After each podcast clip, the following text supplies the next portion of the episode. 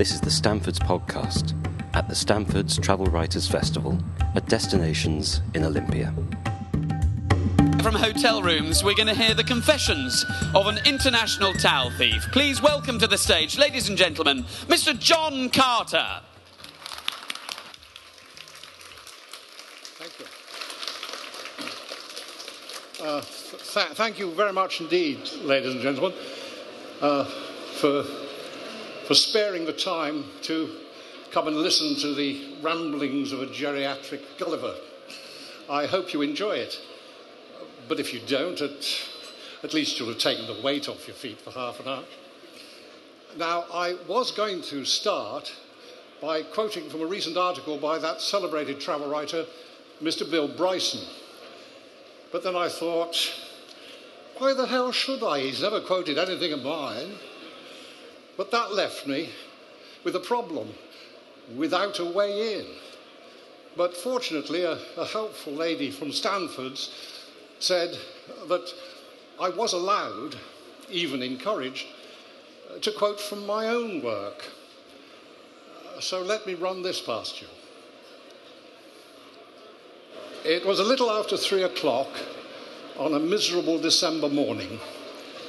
After spending several hours in Soho, I was being driven to my home in southeast London, sitting beside the driver because two dancers from a Soho nightclub were sprawled across the back seat of the car. As we headed across Waterloo Bridge with rain beating on the windscreen and the car's heater working overtime, I considered my situation. The girls were sleeping, having finished their cigarettes and their conversation several minutes previously. I turned to look at them. Their faces still plastered with heavy stage makeup, their long fishnet clad legs protruding from beneath shabby raincoats. They were snoring quietly, their mouths agape. Half an hour previously, they'd been in the spotlight, on stage, all feathers and spangles and glamour. There was little glamour about them now. That's show business, I suppose. Turning forward, looking through that rain drenched windscreen as we negotiated the dark and deserted streets, I thought to myself, this could be the start of something big, life changing even. I was right, though not in the way you may be thinking. It was December 1968, and work, not pleasure, had kept me late in Soho, writing commentaries to films as they spooled off an editing machine in a cutting room in Rupert Street. Within a few days, those films would be broadcast on BBC television as part of the very first holiday programme. That series, Holiday 69, changed my life and many other lives too. It and subsequent programmes had a profound effect on the British holiday industry and on every Briton who buys its products and travels the world for pleasure. It was, as they say nowadays, a game changer. It also had a tremendous effect on my personal and professional life. Until Holiday 69, I was a print journalist, always had been. After it, I was, in addition, that bloke off the telly, greeted by strangers, respected as a pundit, and whether I liked it or not, drawn inevitably into that same show busy world. Which brings me back to the nightclub dancers, and I'm sure you're dying to know about them. They were there because, in the small hours of the morning, the minicab firm would only venture south of the river if I was prepared to share the ride. Conveniently, the stage door of the Latin Quarter nightclub was a few yards down Rupert Street, and it became routine for me to give those two girls a lift to the flat they shared in Catford. That, ladies and gentlemen, is not from Gullible's travels, but is the start of a book I am still working on. Its working title is So Far So Good. I hope it will get published one day, but I really need to finish it first. Having spent over half a century globe trotting at other people's expense, staying in luxury hotels, eating in fine restaurants, enjoying the world's most blissful beaches and seeing its most spectacular sights, I can understand why people got the idea that life, for me, was one long holiday. And the question I was constantly asked was, How did you get that job? How did you land such a cushy number? Well, in 1961, I'd been in London a little over two years, full of brash self confidence, which, along with rat like cunning and plausibility, are the tools of the journalist's trade. I was 26, two years married with one toddler and another on the way. We'd just bought our first house, paying less than £3,000 for a three bedroom semi. But I had a huge mortgage and I desperately needed more money. A job became available in the newspaper group for which I worked. It would mean a small increase in pay, but more important, an expense account upon which I could lavish my best creative writing talents. So I applied for the post. And about a week later, I was in the office loo when the chief London editor entered and occupied a neighbouring stall. After a pause, during which he attended to the business in hand, he looked over and said, Nobody else has applied for that job, so you might as well have it. And that's how I became the group's travel editor. That's how I embarked on a career and a lifestyle that came to be envied by, well, millions. Because it was a job nobody else wanted. And oddly enough, nobody believes me to this day. Now, I discovered right away that there was, and indeed still is, a sort of pecking order of travel writers. First, uh, the explorers and the adventurers, the real life Indiana Joneses, the high profile lads and lasses who occupy primetime television and the bestseller lists, whose exploits in jungle and desert on the high seas and in the high mountains supply shared adventures and vicarious thrills. Then come the immensely clever folk who toil for years to produce wonderfully fat books and know all about stuff like history and architecture and art, who can tell you all about Byzantine frescoes or Renaissance sculpture, about pharaohs and emperors and ancient monarchies. Then there are what I call the concentrated enthusiasts who write comprehensive guidebooks to countries they know like the backs of their hands, who can rattle off details of esoteric customs and cultures, ruling dynasties, and local train timetables with equal aplomb. And at the bottom of the literary pecking order are the likes of me, writing and broadcasting about holiday destinations. We are the light relief. But we're all at heart storytellers, which is why this book of mine is quite simply a collection of travellers' tales. All true, though some of them may be unbelievable. Now, I'm fortunate that my career coincided with the tremendous explosion in popular travel when people discovered they could have a fortnight in Benidorm for the price of a week in Blackpool, with the added bonus of guaranteed sunshine, low prices in bars and restaurants, service with a smile, and a bathroom en suite. And with the passing of time, I've watched with delight as we've travelled all over the globe to places undreamt of in those early days. When I began, Canada, Australia, New Zealand, they weren't holiday destinations. They were countries you emigrated to. The USA existed only on the cinema screen. And as somebody who visited Orlando several years before Mickey Mouse got there, I witnessed the monumental Anglo American culture clash of those early years. The Americans thought all British holidaymakers would be like the very few upmarket travellers they'd encountered, people whose arrangements had been tailor made for them by Thomas Cook. On the other hand, the Brits, who travelled no farther than the Spanish costas, assumed that Miami would be just like Magaluf on steroids. I was there when those two misconceptions collided.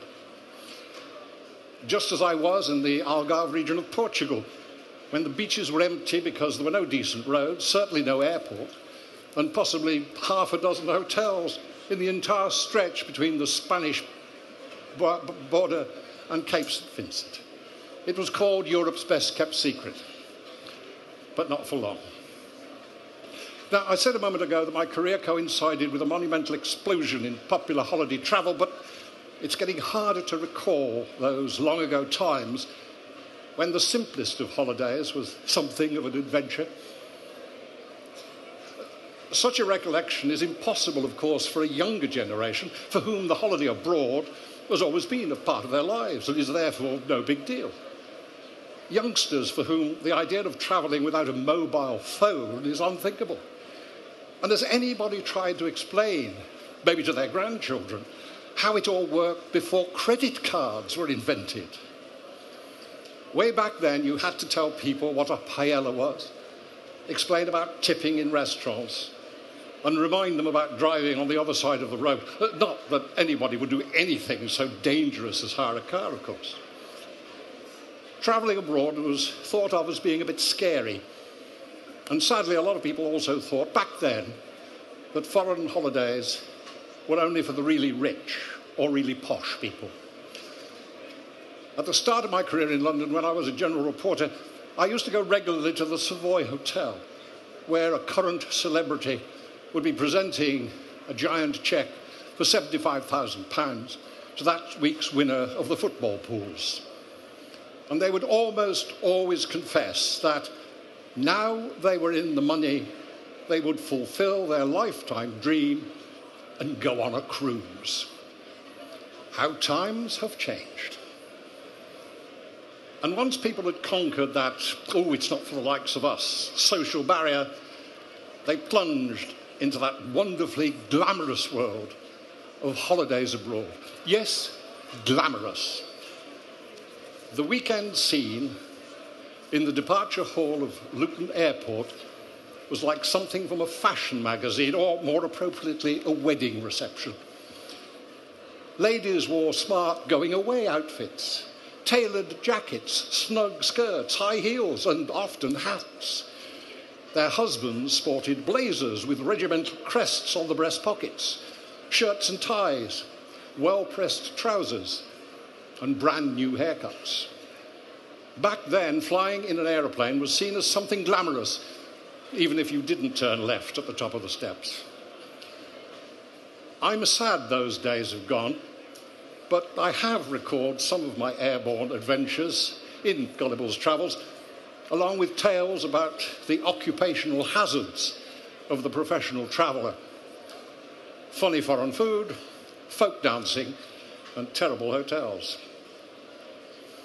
I've tried as well to capture the sheer enjoyment of it all, as well as the scrapes and the dodgy situations we sometimes encountered, because above all, it was great fun. For obvious reasons, I'm particularly interested in how the older generation travel. I write for a website called the Silver Travel Advisor, and I never cease to be amazed at what its followers get up to and where they get up to it. I suspect most of you in that age bracket are doing more than just about managing. And it's good that you are, for without you, the travel trade in general and ocean cruising in particular would be in a very sorry state. Not for nothing is Fifty Shades of Grey an accurate description of passengers on a coach tour. But it wasn't always so. In 1951, a chap named Sidney de Haan realised that the hotels in his hometown of Folkestone were empty during the winter off season. So he negotiated cheap room rates and advertised holidays for people who were no longer tied to the school holiday dates, older folk of modest means and modest ambitions. On the Saturday morning when his first clients were due to arrive, he took himself to Folkestone railway station in order to meet them and escort them to the hotels. As soon as he got to the station, he realized he hadn't brought up a sign to hold up and identify himself. I felt really stupid, he told me years later. There was no way my customers would be able to find me. in the event, it was he who identified them.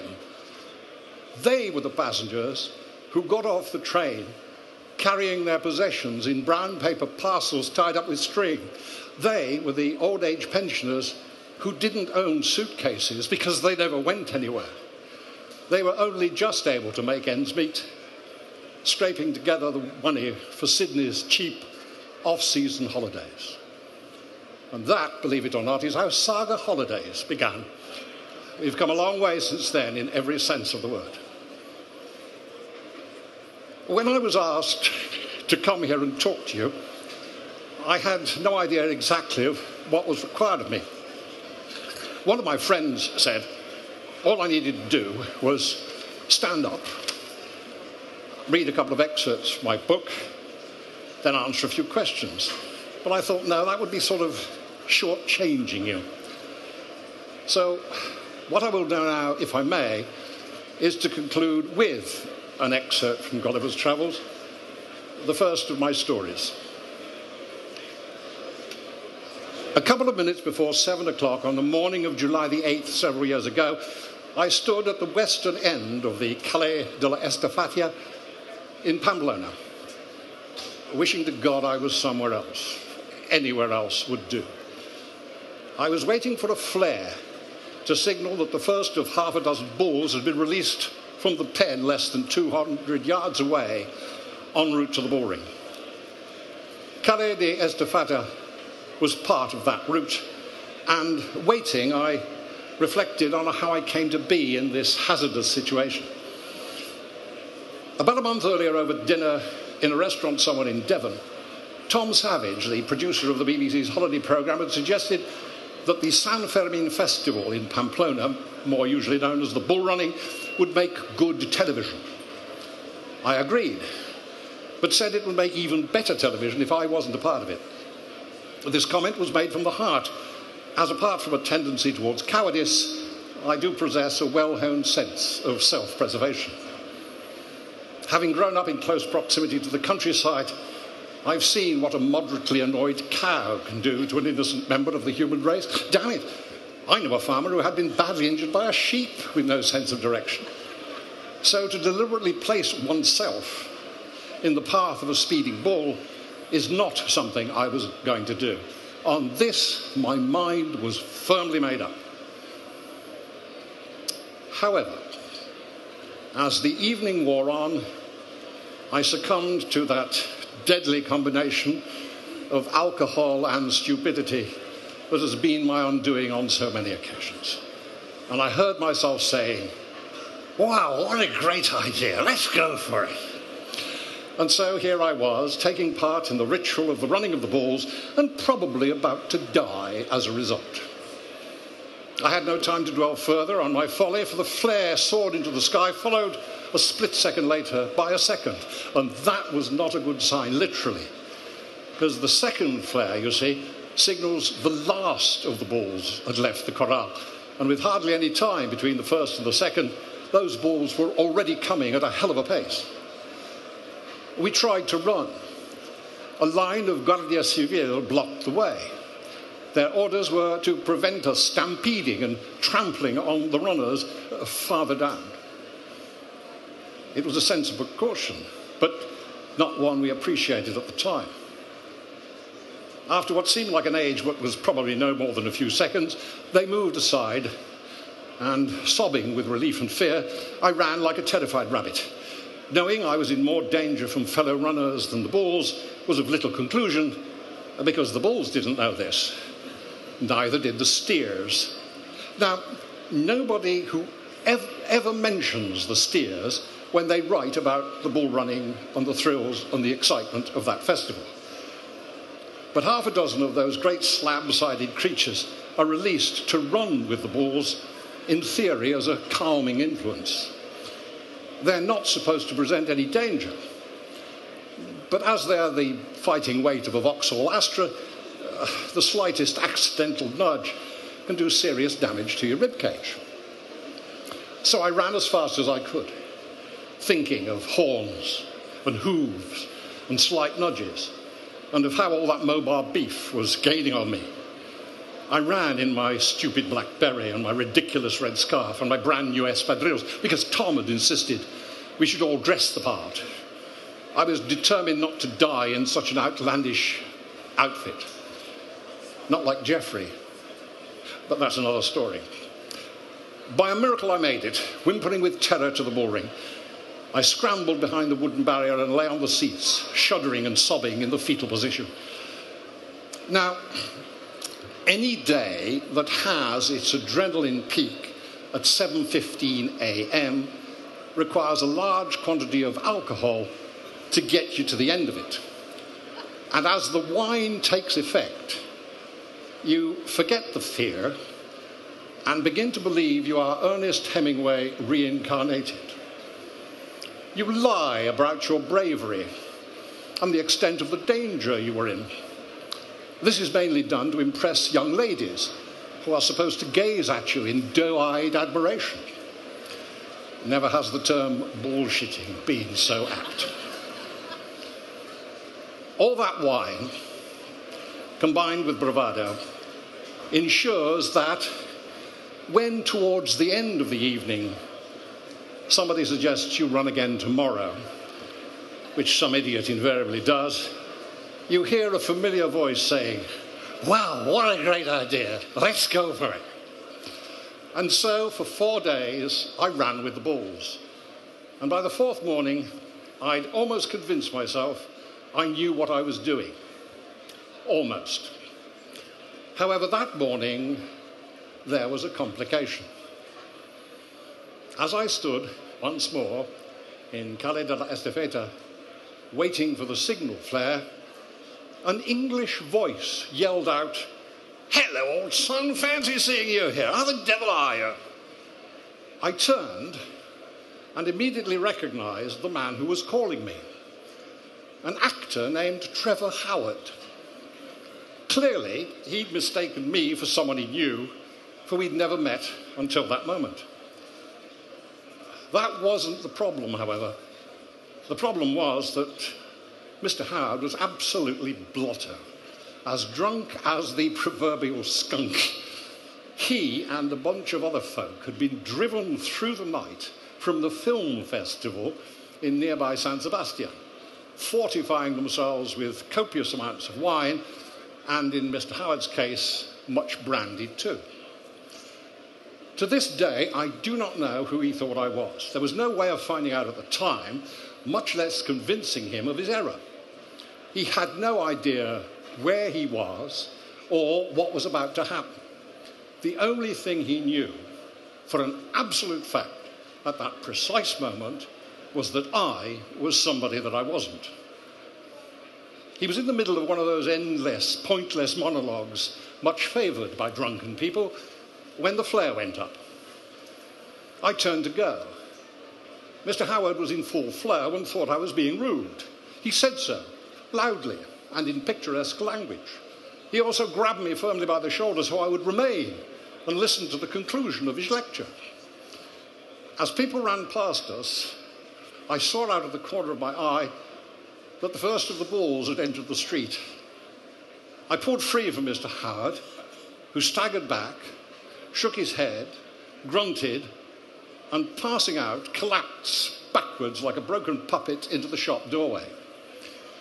Pausing only to kick his legs to safety, I joined the fleeing mob. I made it to the bullring, but en route was overtaken by three bulls and four steers, and to this day I do not remember their passing me.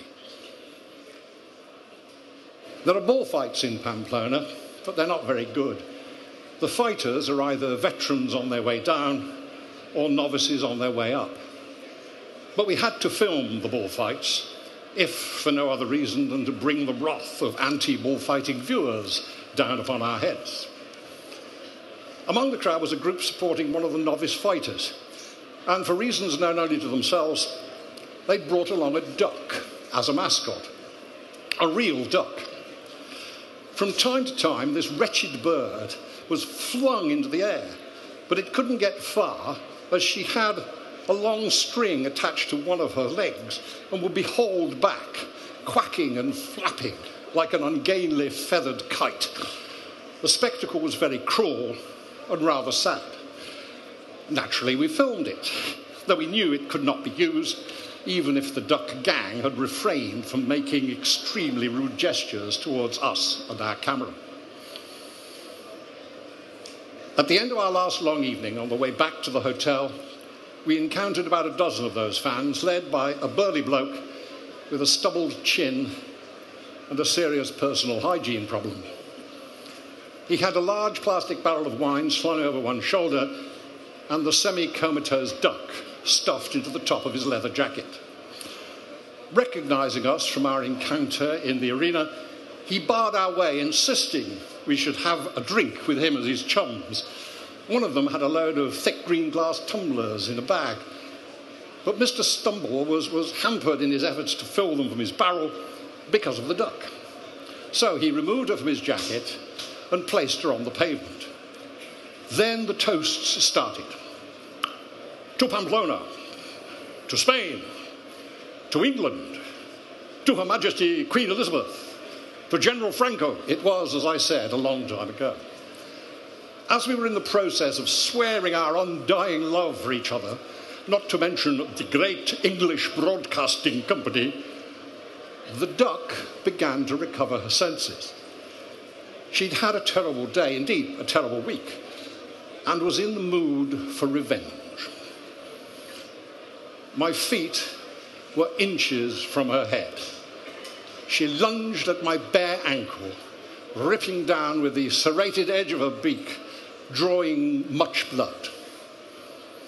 I dropped my tumbler, which oddly enough did not break but bounced along the roadway, and I began to hop around in considerable pain. I also tried to kick the duck, but it is not possible to hop and kick at the same time. I may have sworn. I know Mr. Stubble did, as he scooped up his duck, yelling abuse at me for trying to harm her, and then he led his chums away. As the Victorian Music Hall ballad puts it, we parted on fighting terms. With the red scarf bound round my ankle as a makeshift bandage, I limped back to the hotel, helped by my companions.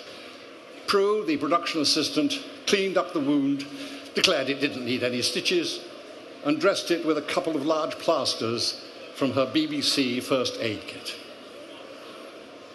Thus, my Pamplona adventure came to an ignominious end.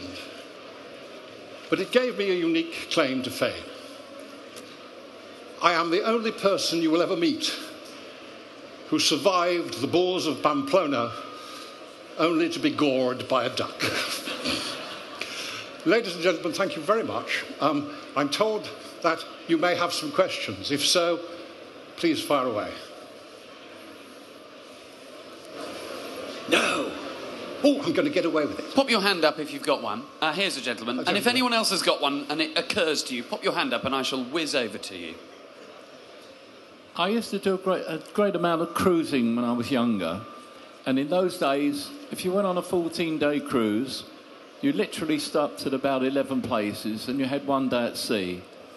And if you came into a popular resort, you actually came as near as possible. But what's happening today, and well, I've been, I've, I've seen it many times now, that if you go on a 14 day cruise, you're lucky to get eight destinations. It seems that the ships are um, trying as much as possible to get their days at sea. And what is a bit- very annoying is that if you come into places like, places, example like Dubrovnik or something like that, where you could come right in, they seem to go about eight miles or 10 miles out. Now, I just wonder whether there's um, underlining reasons for this, which is um, not very good.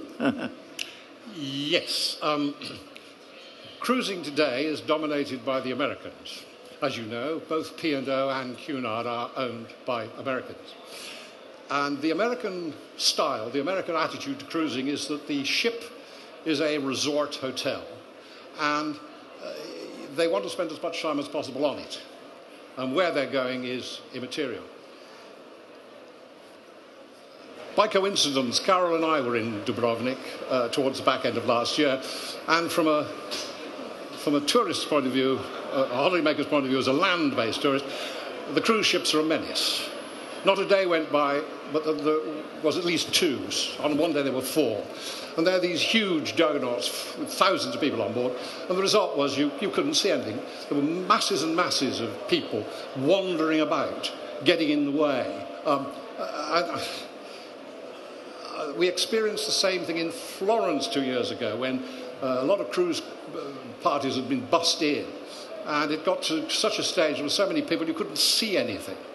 Um, indeed, the Japanese had the selfie sticks and they were taking photographs of the things they couldn't see because of the crowds, which I thought was madness. But as far as cruising is concerned, the traditional, and I'm going back now to, to before fly cruising, you, you, a fortnight in the Mediterranean, you'd sail out of Southampton, cross the merry Bay of Biscay, and two weeks, five ports of call perhaps. Uh, because in those days, a lot of cruise passengers actually wanted the days at sea. Uh, unfortunately, many cruise companies want to get you ashore because, of course, then they don't have to feed you and they save money. Um, I've got a mixed feeling about cruising. I've done a lot in my time. I used to go with my wife and kids on, on holidays. I've done a lot of lecturing on cruises. I, I don't like the large ships. I've had my most enjoyable times, uh, which are mentioned in the book, on uh, ships like Ocean Majesty, which took about 300 or 400 passengers, and a delightful, wonderful ship called Island Sky. I don't know if any of you know. She takes 120 passengers. She's like a little yacht. She's gorgeous. Um, and I simply can't imagine going on one of the, those ships with two, three, four thousand people in. Um, but I suppose it's all a question of taste. And I, I do remember talking to my friends in the cruise companies and saying, you know, why there are all these huge ships, thousands and thousands and thousands of berths? I said, who's going to fill them all? And of course, their, their answer is, well, economies of scale mean that's why we're going to build them, and just wait until the Chinese start to travel. Or just wait until the Indians start to travel. And I do remember, I'm old enough to remember, when we used to say, just wait till the Japanese start to travel. Um, the idea, presumably, is that there are literally millions of people waiting in the wings, and the ships will be all there ready for them when they're ready to, to, to go cruising. Something I wanted to ask you, John. Um, if you were to take a book with you in your rucksack, do you have a particular author that you default to, whether it be uh, or a style, biographies, travel writing, fiction? Um, I suppose I should talk about. I suppose I should talk about travel books as being the thing I would take with me, although I am a bit of a sucker for good historical fiction. Um, there is a book which I have read, a very old book called Coryat's Crudities by a man called Tom Coryat, who did the Grand Tour and wrote about it. Uh, the man who introduced forks into Britain and came back uh, uh, with he'd seen a device in Venice, uh, quoting from memory, a, a, a, device of wood which could be expanded into a large area uh, in order to, to shade one from the sun. Uh, this was called the umbraella, and he introduced the umbraella into Britain. Um, he, he wanted to write a serious book, but his publisher told him he couldn't, and so he tried to make it funny. And he ended up, he died. He, he, he was one of those publicity junkies of the time, and having done the Grand Tour and written about it, he then decided to walk to India, and he died. He's buried somewhere near Calcutta. Um, there's the Codex Calixtinus, which was written by a monk called Aymeric Picaud in 1300 and something, which is the first guidebook, uh, the guidebook to the uh, pilgrim's route to Santiago de Compostela. Um, it was great. He, he, he actually, in his book, he, um, he warns people uh, to um, take a device like a wedge, which they can use to secure their bedroom door at night, for fear that somebody would come in and kill them while they slept. And beware of, of uh, the fact that some of the food or some of the drink might be poisoned, so you'll be robbed. So um, he, he kind of laid the, the foundation of our slight suspicion of foreigners, which we get to this day. But no, I think as far as books are concerned, um,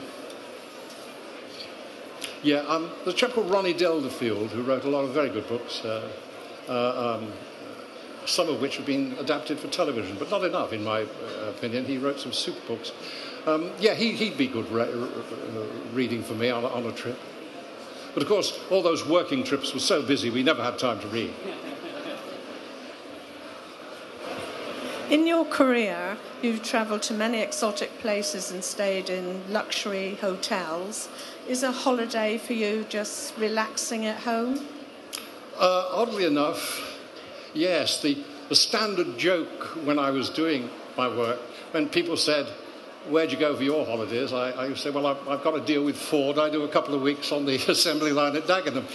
Uh, but uh, no, my idea of a, of, a, of a, holiday now is to get out and about and see as much as I can. I learned over the years a thing which I'm pretty certain you, you probably know as well as I do that although we go all over the world and we, we take photographs of the beautiful sights and we listen to the history and they tell us all about the, the cathedrals and the palaces and all the rest of it, all that's terribly important and wonderful in a holiday. But it's getting to meet people that, that I think is important, your fellow travellers and people who live in, in the place. Um, Carol and I were in a rather nice hotel on the other side of the Lapad Peninsula in uh, Dubrovnik at the end of last year. And we got chatting to the little girl who ran the bar, whose English was very good, whose German was very good as well, and who spoke quite good French. And she also told us that she spoke two of the dialects of East Africa because six months of the year she worked in East Africa on uh, projects uh, which were all tied into the church that she belonged to. And you know, a half-hour's conversation with that girl really opened my eyes because until we actually got to talk to her, she, she was just the girl that brings the coffees. And I think you have to take the trouble to get to talk to people. Um, stupid little things. This morning I was waiting on Blackfriars Station uh, to, meet, to meet Carol, and I got chatting to the girl at the Costa Coffee. She's from Spain, the other girl was from Greece, and the lad behind the counter was from Italy. And I thought, that's great. And so we chatted about Italy and Greece and Spain, and uh, he said that they also, I said, you've got a girl here from Costa Rica.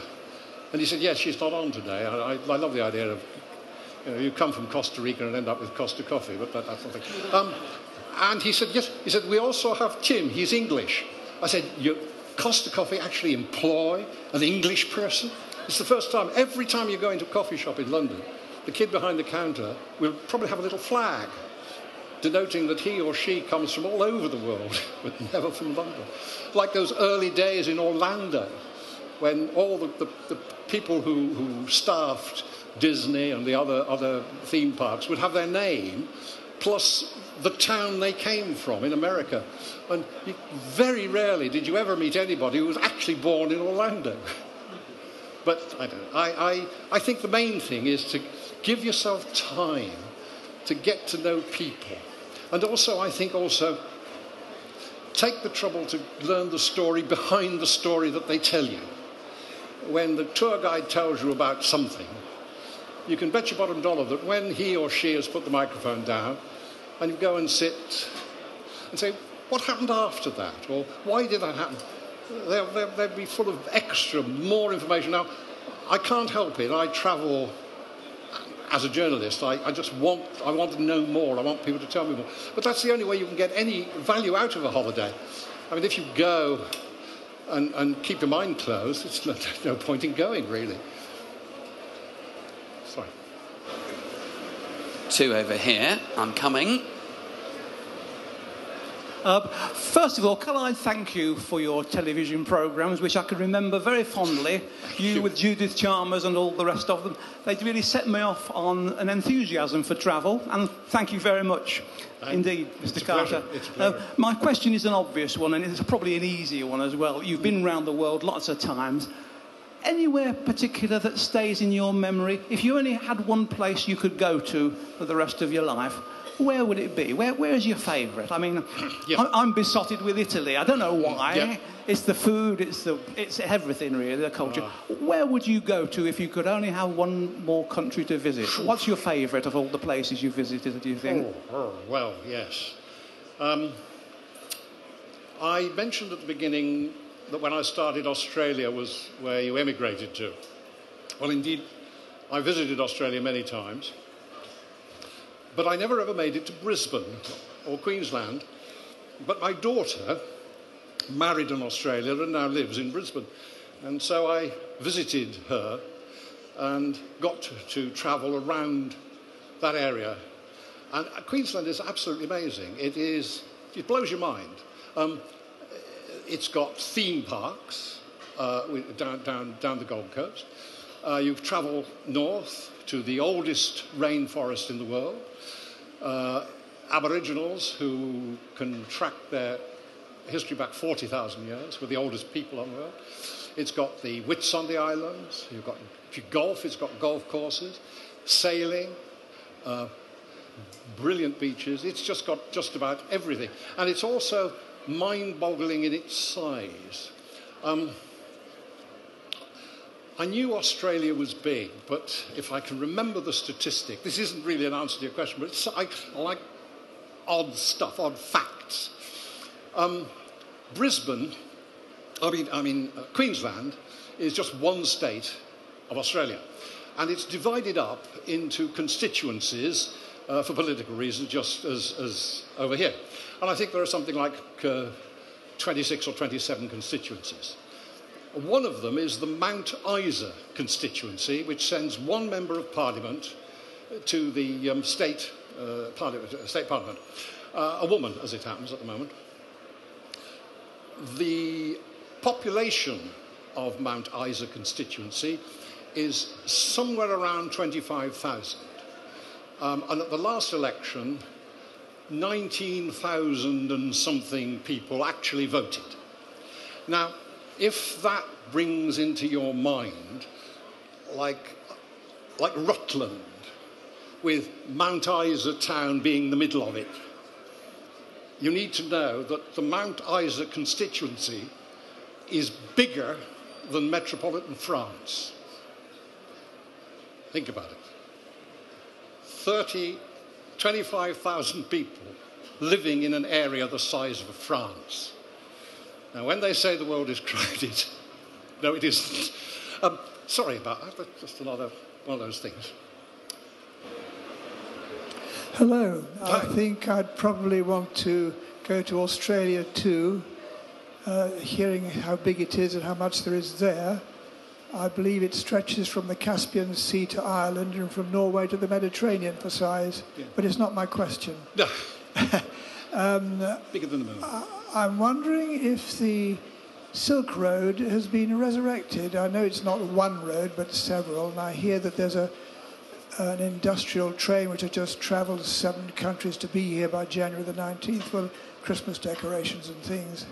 But I was wondering if it existed in a touristic sense. Yes, I think um, it did. As far as I know, it still does, but I'm not au fait with the current political situation in those countries. Uh, but you're right about the train. It came all the way from, uh, from China and through and under the tunnel, and it ended up in some marshalling yard in Kent, um, and f- uh, full of full of stuff. You know. But there again, you see, uh, that's another thing that's happening. Tra- train travel. I think it would be good to get on a train and do, and do the Silk Road by train. That would be marvellous. Uh, the German state railways are supposed to be coming into Waterloo quite soon. They were due last year, but they've not made it. So we'll be able to get a train at Water, uh, not Waterloo, St Pancras. Be able to get a train at St Pancras and go to Germany, just as you can now go to uh, Belgium and, and, um, and France. And uh, I want the Italians to run a train in too. I want to be able to get on a train at St Pancras and go all the way to Italy without, you know, changing trains. Um, there is a huge renaissance in rail travel, mainly because a lot of people are fed up with the stupid security precautions at airports. Uh, one has to be very careful when one expresses an opinion, uh, but I have a very strong opinion about airport security. It's an oxymoron. I mean, it's utter, utterly ridiculous. I went through Terminal 5 two years ago. Um, I'd heard bad stories about it, but I went through in about 15 minutes. It was a breeze. So I got myself a coffee and then I went and get, to get my paper from W.H. Smith's. And when I came back, the crowd had built up. And an elderly gentleman who must have been in his 80s was being patted down by one of the security people. This was causing him great distress, and indeed it was causing his wife great distress as well. And the fact that he was in a wheelchair made me say, well, we've all gone mad. Because if, if we are behaving like that, then, well, we, we, we're just stupid. Um, and a lot of people, a lot of old, older people, are just fed up. You know, they don't want to start taking their belts off and their, shoes off in order to get on an airplane, so they go on a train instead. And there's been a huge number of people now travelling into Europe, especially people going on uh, river cruises who just get on the train. But the Silk Road is still there. It would be wonderful to do it. I don't know if I will, though. John, can I ask one last question because we're almost out of time? But um, you're uh, an international towel thief. But do you have a particular favourite towel or another hotel trophy that you keep pride of place No, that you're that- able to tell us about without the No, no, no, podcast risking no, pro- it- prosecution? No, just, just, a, just a joke, really. You know, the old, the old joke. You know, you, you love the hotel so and so. The towels are so soft and fluffy, you won't be able to close your suitcase. Um, but no, I mean, it was always a joke. We used to pinch the the uh, lovely wooden coat hangers at one stage. I mean, I got masses of lovely wooden coat hangers, all stamped with different hotels uh, in, in my house. But then they, they, they changed it so you don't have the hook anymore. You have that funny little bobbly thing. That it all. So, um, so you've got, be the towels. Um, I was saying earlier on, before there, we used to have a, a bit of a game about how much you could actually take from a hotel room without using a screwdriver.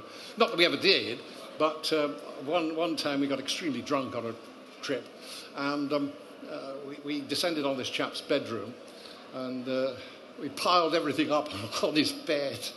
We, we, we undid mirrors and pictures and all sorts of stuff. It was stupid and ridiculous. We should never do things like that again, and I promise I never will. But it was all one of those things you did. Extraordinary. Thank you very much. Uh, Thank you very we've run out of time. Please give a big round of applause for John Carter. Thank you. Thank you. Thank you very much. And John will be signing copies of Gullible's Travels at the signing at Stanfords stand. Just